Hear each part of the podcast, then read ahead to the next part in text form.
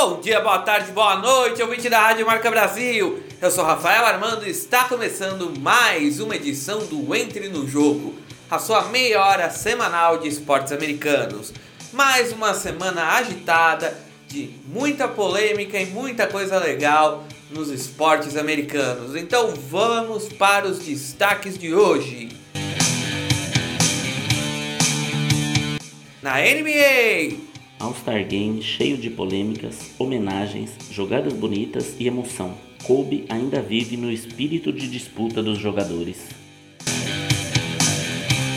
Na MLB, jogadores do Houston Astros pedem desculpas, mas o perdão não foi bem aceito entre os jogadores da Major League Baseball. Na NHL, Oi, eu sou a Lili Rodrigues e hoje eu vou contar para vocês sobre o Stadium Series 2020, o jogo a céu aberto da NHL. Até já já. Na NFL, Após 16 temporadas nos Chargers, Philip Rivers pode ser o novo quarterback dos Colts em 2020. o Entre no Jogo começa agora. Basquete! De três!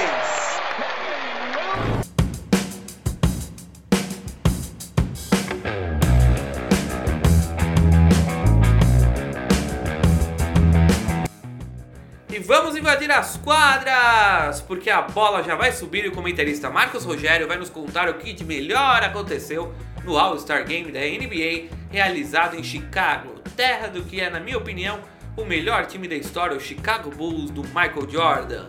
Vai lá, Marcão! Boa noite, amigos ouvintes do programa Entre no Jogo, da sua rádio Marca Brasil. Aqui quem fala é Marcos Rogério, seu comentarista e amante de NBA. Hoje vamos passar a limpo tudo sobre o All-Star Game, disputado na cidade de Chicago, onde apareceu o maior jogador de todos os tempos e aniversariante do dia, Michael Jordan, que completa 57 anos. Começando pelo jogo das celebridades, o time Wilbon venceu o time de Stephen A. Placar final 62 a 47 e o MVP foi o rapper Common. Ainda na sexta-feira, onde teve o jogo dos calouros e secundaristas dos times dos Estados Unidos contra o time do mundo. O time dos Estados Unidos venceu o time internacional por 151 a 131. Com show de enterradas de Zion Williamson, cesta do meio da quadra de Luka Doncic, mas o MVP foi o jogador Miles Bridges do Charlotte Hornets, com 20 pontos, 5 assistências, 5 rebotes e 3 roubos de bola. No sábado, teve o campeonato de habilidade, vencido pelo jogador do Miami Heat, Bam Adebayo, vencendo na final Domantas Sabonis do Indiana Pacers. Já no torneio de 3 pontos, o vencedor foi o jogador Buddy Hield do Sacramento Kings. Agora vem a polêmica. Campeão do torneio de enterradas, Derrick Jones Jr., do Miami Heat, passou despercebido pelo vice-campeão Aaron Gordon, do Orlando Magic.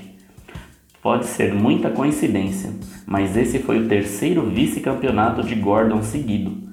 Mas o desse ano foi muito injusto. As duas últimas enterradas dele foi as melhores dos últimos anos, e numa delas recebeu a nota 9 de Dwayne Wade, por coincidência, ídolo do time do campeão do torneio de enterradas. Logo após o torneio, Aaron Gordon disse em uma entrevista que nunca mais disputará esse torneio. Agora, a cereja do bolo, o jogo do All-Star Game foi o jogo entre o time LeBron e o time de Giannis Antetokounmpo, vencido pelo time LeBron no último lance, convertendo o lance livre por Anthony Davis fechou o placar em 157 a 155. O MVP da partida foi o atual MVP das finais 2019-2020, Kawhi Leonard, hoje do Los Angeles Clippers, com 30 pontos, 7 rebotes, 4 assistências. Kawhi leva para casa o prêmio Kobe Bryant, hoje nome do troféu de MVP do jogo mais importante do All-Star Game. Com o novo formato do Jogo das Estrelas, o vencedor de cada quarto levava 100 mil dólares para ser doado a uma instituição de caridade pelo capitão escolhido. No total, foram doados 500 mil dólares pago a duas instituições indicadas por LeBron e por Yannis. O momento de maior emoção foi a homenagem que Magic Johnson fez a Kobe Bryant. Magic pediu que todos no ginásio dessem as mãos por 8 segundos. Número 8, esse foi imortalizado por Kobe Bryant. Teve também homenagem a David Stern, comissário da NBA por anos. Por hoje é só, pessoal. Espero que tenham gostado e ficado por dentro de todas as informações do All-Star Game. Uma boa semana a todos, fiquem com Deus e chua! Valeu, Marcão! O All-Star Game da NBA, na minha opinião, o mais legal de todas as ligas. A competição de enterradas é muito legal. Para mim, os dois eventos mais legais desses All-Star Games na Major League Baseball, eu gosto muito do Home Run Derby e no basquete, eu gosto muito dessa competição de enterradas e também, voltando a falar do Jogo das Estrelas, eu acho que se pegar de todos os esportes, o mais legal assim do, dos melhores jogadores eleitos pela torcida, tal, é o do da NBA, porque é o mais plástico, onde os jogadores permitem fazer mais jogadas bonitas, não é? Como eu disse, o All-Star Game da NBA é sensacional. Ano que vem tem mais e a gente vai estar aqui para acompanhar com você, ouvinte da Rádio Marca Brasil. Beisebol! Home run!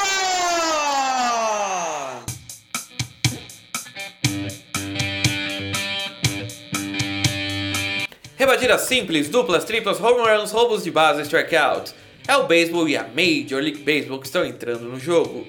E mais uma vez, ouvinte da Rádio Marca Brasil, estamos aqui para falar da polêmica envolvendo a equipe do Houston Astros por conta daquela da história do roubo de sinais em 2017, onde a equipe se beneficiou roubando sinais da mão do catcher adversário nos seus jogos no Minute Maid Park, o estádio da equipe em Houston.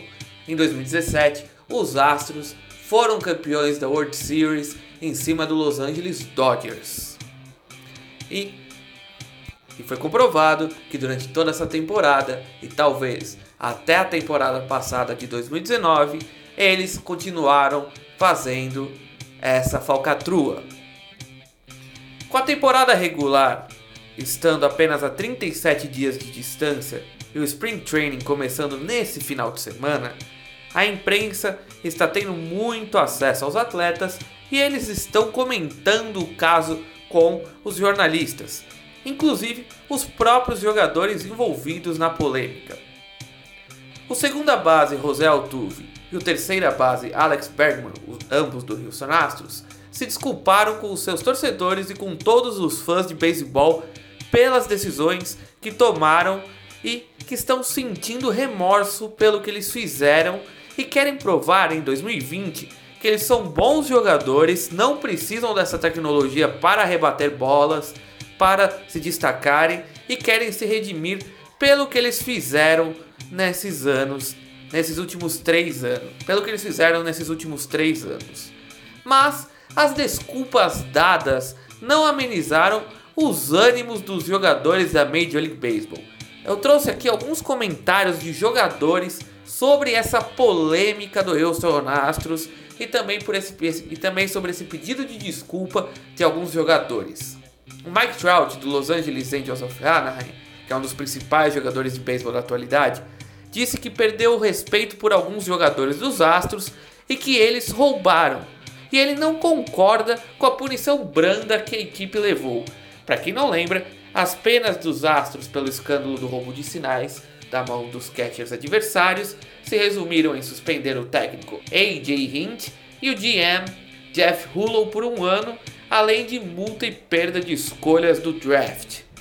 Vale lembrar que o AJ Hint e o Jeff Hullo não podem frequentar nenhum jogo de beisebol, nada, nada mesmo em relação ao beisebol durante toda essa temporada de 2020. E se eles forem pegos em mais alguma falcatrua, eles serão banidos por toda a vida. Mas os jogadores que ainda estão mais revoltados e com razão são os atletas do Los Angeles Dodgers, vice-campeão em 2017, ano que os Astros trapacearam e levaram o título. O primeira base e outfielder, Cody Bellinger, concedeu uma entrevista essa semana e concorda com o Mike Trout e acha que a punição foi branda e acabou dando imunidade aos atletas. Abre aspas para o Cody Bellinger. Esses caras estavam trapaceando por 3 anos.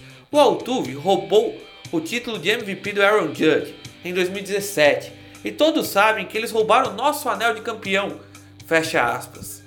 Para quem não sabe, Aaron Judge é o outfielder do New York Yankees. Ele estava fazendo uma temporada em 2017 espetacular.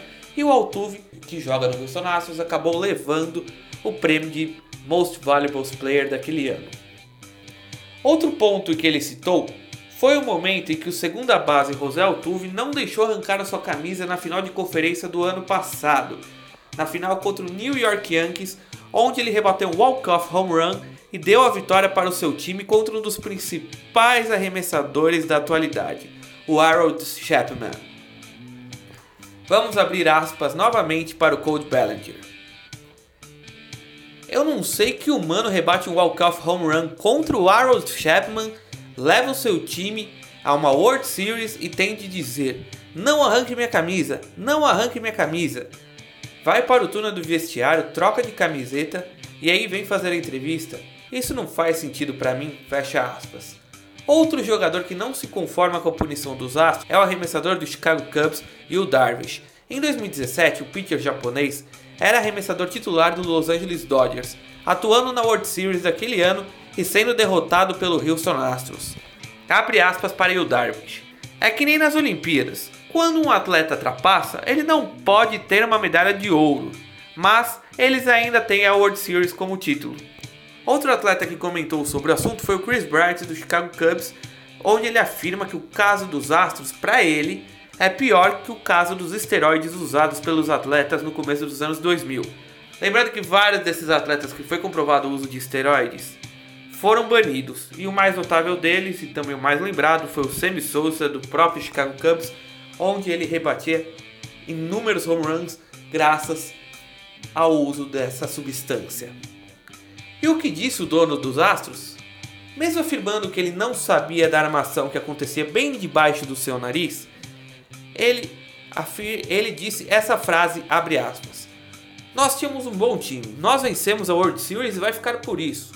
Declaração suspeita, hein, ouvinte da Rádio Marca Brasil? Mas lembrando que ele foi absolvido pela Major League Baseball. E o que o comissário da MLB tem a dizer? No último domingo, o comissário da MLB, Rob Manfred, concedeu uma entrevista à ESPN e, segundo ele, não poderia punir os atletas dos Astros por conta que, se o fizesse, a MLB sofreria um processo da Associação dos Jogadores da Major League Baseball, já que a lei que explicava o uso da tecnologia nos jogos nunca chegou aos atletas.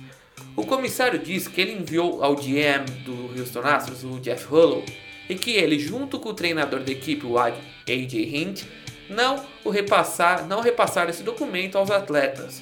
O único que sabia era o outfielder Carlos Beltran, aquele mesmo que começou essa temporada como técnico do New York Mets e após estourar essa polêmica, ele foi mandado embora da equipe de Nova York. Com isso, sem esse informativo tendo sido passado aos atletas, então ele não poderia os punir. Mas Convenhamos, ouvinte da Rádio Marca Brasil, se os jogadores pediram desculpas, é porque sabiam que não poderiam estar fazendo aquilo. Não é possível que ele está usando uma tecnologia que usando de um artifício para trapacear no jogo, ele não sabia.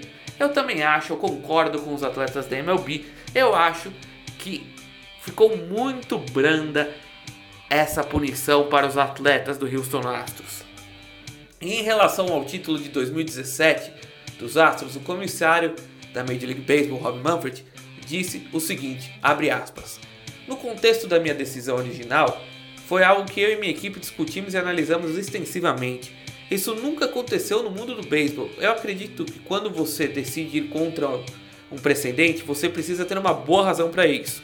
O relatório forneceu uma visão transparente sobre o que aconteceu, nós colocamos as pessoas nas posições, nós colocamos as pessoas na posição para que elas possam julgar seus próprios comportamentos. Isso certamente aconteceu no último mês. Tá, mas ó, quando ele fala que ele tem que ter um precedente para conseguir tirar para tirar esse título do, dos Astros. Pô, eles trapacearam. Como ele não tem esse precedente? Bom, essa história ainda vai dar muito pano para manga. E como eu disse anteriormente, nesse final de semana teremos o início do Spring Training, a pré-temporada da Major League Baseball. Vamos começar, vamos começar a conhecer os times que iniciarão a temporada regular. Confesso que estou ansioso para ver algumas equipes. Esses times são o Washington Nationals, atual campeão, que vai ser legal ver como a equipe se comporta após o título e também após perder uma peça importante da equipe, o Anthony Rendon, que foi para o Los Angeles Angels of Anaheim, outra equipe da qual estou muito ansioso para ver jogando. O New York Yankees, com o novo arremessador Garrett Cole, também será uma grande equipe esse ano e eu quero ver a equipe de Nova York atuando nesse Spring Training.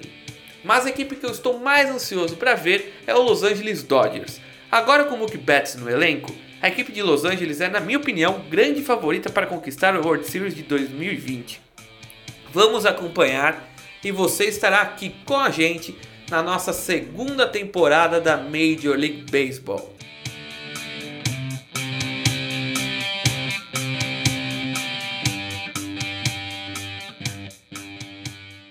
Hockey no gelo!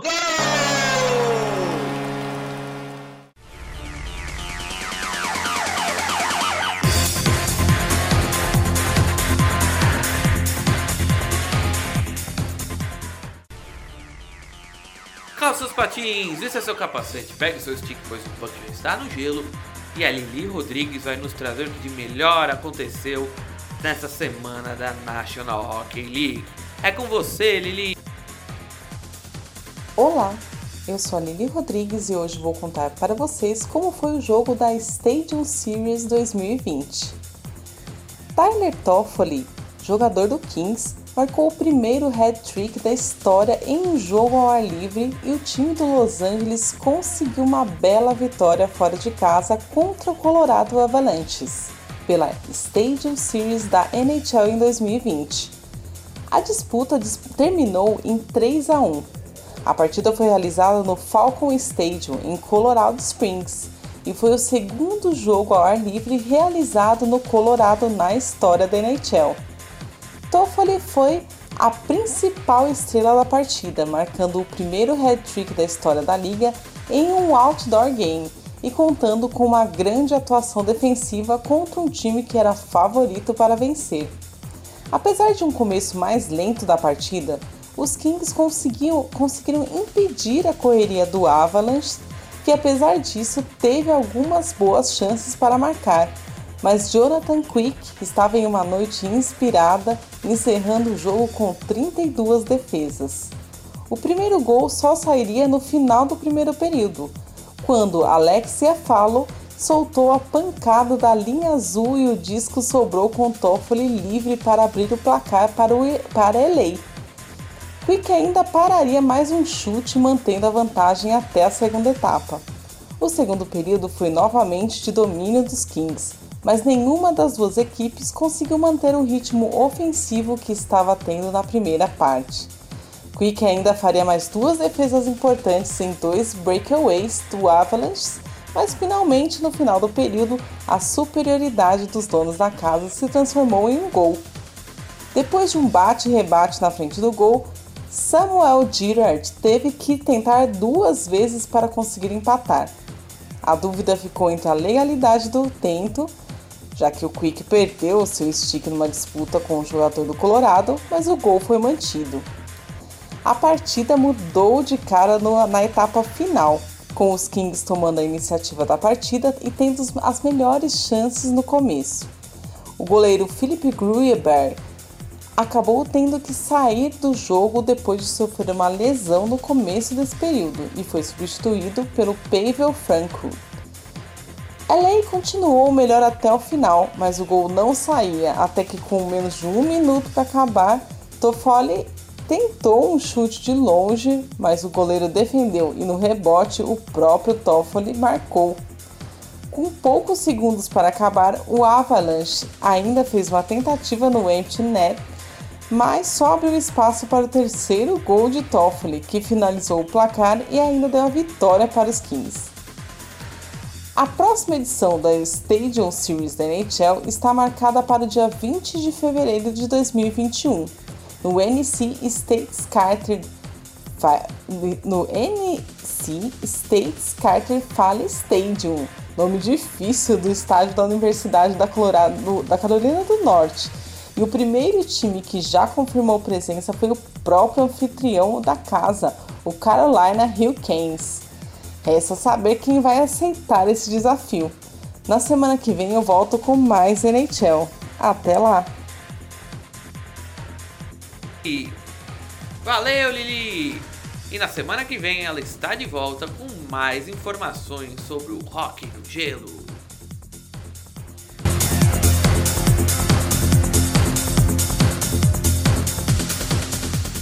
Futebol americano!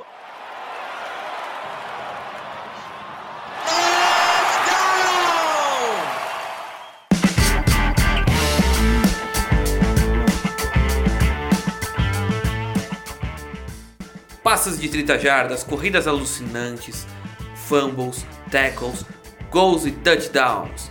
É o futebol americano e a National Football League que entram no jogo. E o comentarista Lucas Biagio vai nos contar o que melhor aconteceu nessa segunda semana de off-season.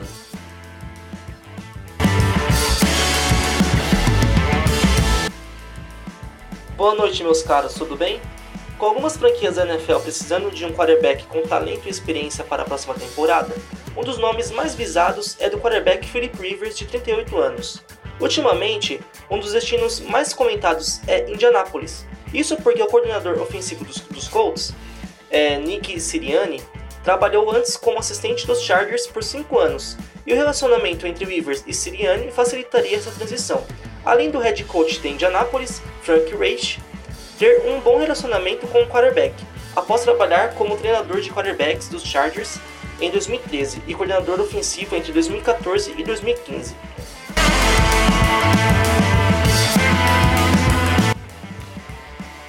Quarterback que pode estar dando tchau para sua franquia é Andy Dalton, do Cincinnati Bengals. Geralmente, quando um time está na posição de número 1 um no draft, ele costuma draftar um dos melhores quarterbacks do de futebol da última temporada, e é isso que pode estar acontecendo em Cincinnati. Especula-se que a franquia selecione Joe Burrow, da LSU. Em toda a carreira, Dalton tem 31.549 jardas, 204, 204 touchdowns, 118 interceptações, conquistou duas vezes a AFC Norte e perdeu as cinco vezes que jogou os playoffs na rodada de Wild Card. Se deixar os Bengals, sai de Cincinnati como o quarterback com o maior número de touchdowns na história da franquia, e como o segundo em jardas passadas, ficando atrás apenas de Ken Anderson. E o Washington Redskins cortou o cornerback Josh Norman. A decisão liberou 12,5 milhões no salary cap dos Redskins, que pode ser usado para contratar outro cornerback. Em suas quatro temporadas em Washington, Norman interceptou sete passes e forçou oito fumbles. E após fechar um contrato grande em 2018 e não corresponder às expectativas, os Redskins também dispensaram o wide receiver Paul, é, Paul Richardson, ex-Seahawks. O jogador disputou apenas 17 jogos em duas temporadas e totalizou 48 recepções para 507 jardas e 4 touchdowns. Com essa dispensa, o time abre 2,5 milhões no salary cap. E Miles Garrett, defensivamente dos Browns, aquele que deu uma capacetada no Mason Rudolph, quarterback dos Steelers, está liberado para jogar. Ele estava suspenso desde 14 de novembro. Bom pessoal, por hoje é só. Até mais. E Lucas Biagio para o programa Entre no Jogo. Vai lá, Rafa!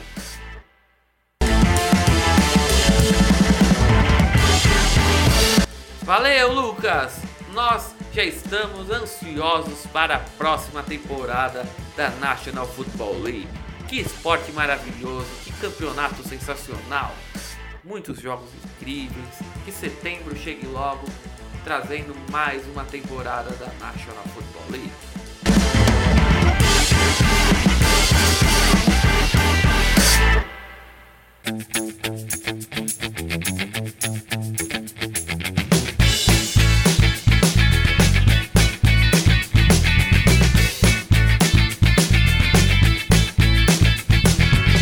E já que estamos chegando perto da temporada da Major League Baseball, eu quero te fazer uma pergunta aqui no Momento Quiz. Quantas partidas cada time da MLB joga por temporada regular? Só durante a temporada regular. Vamos lá. Letra A: 100 partidas. Letra B: 80 partidas. Letra C: 162 partidas. Letra D: 180 partidas. 5 segundos para você responder.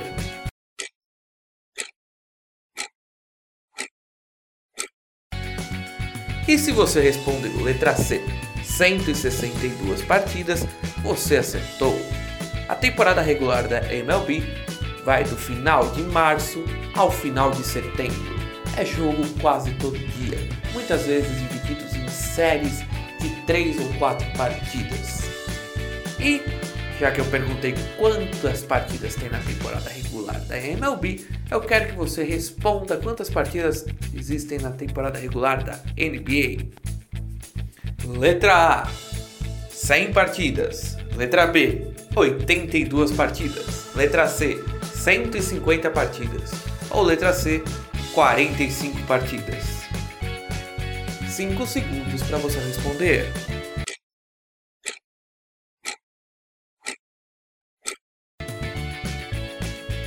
E se você respondeu letra B, 82 partidas, você acertou.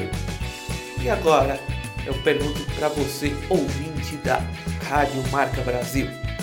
No futebol americano, quantas partidas tem na temporada regular da National Football League? Letra A, 25 partidas.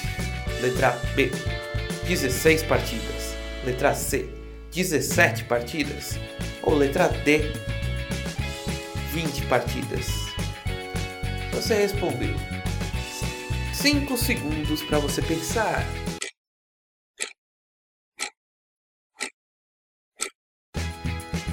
E se você respondeu letra B, 16 partidas, você acertou. A temporada regular da NFL é dividida em 17 semanas, mas cada time joga 16 partidas e descansa uma semana, já que é um esporte de muito contato físico. Os jogadores precisam de mais descanso do que, por exemplo, no beisebol, que são 162 partidas em uma temporada só. E agora eu quero que você, ouvinte da Rádio Mais Brasil, me responda quantas partidas tem a temporada regular da National Hockey League. Letra A, 82 partidas. Letra B, 86 partidas. Letra C, 45 partidas. Ou letra D, 120 partidas. 5 segundos para você responder.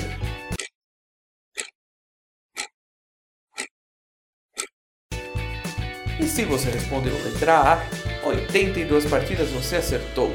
É o mesmo número de jogos da temporada regular da NBA.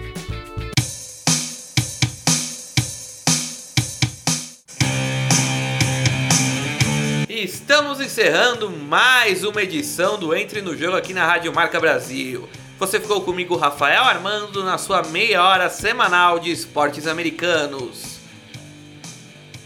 Na semana que vem estaremos de volta com mais informações e curiosidades sobre as principais ligas dos esportes americanos, o beisebol, o futebol americano, o hockey no gelo e o basquetebol.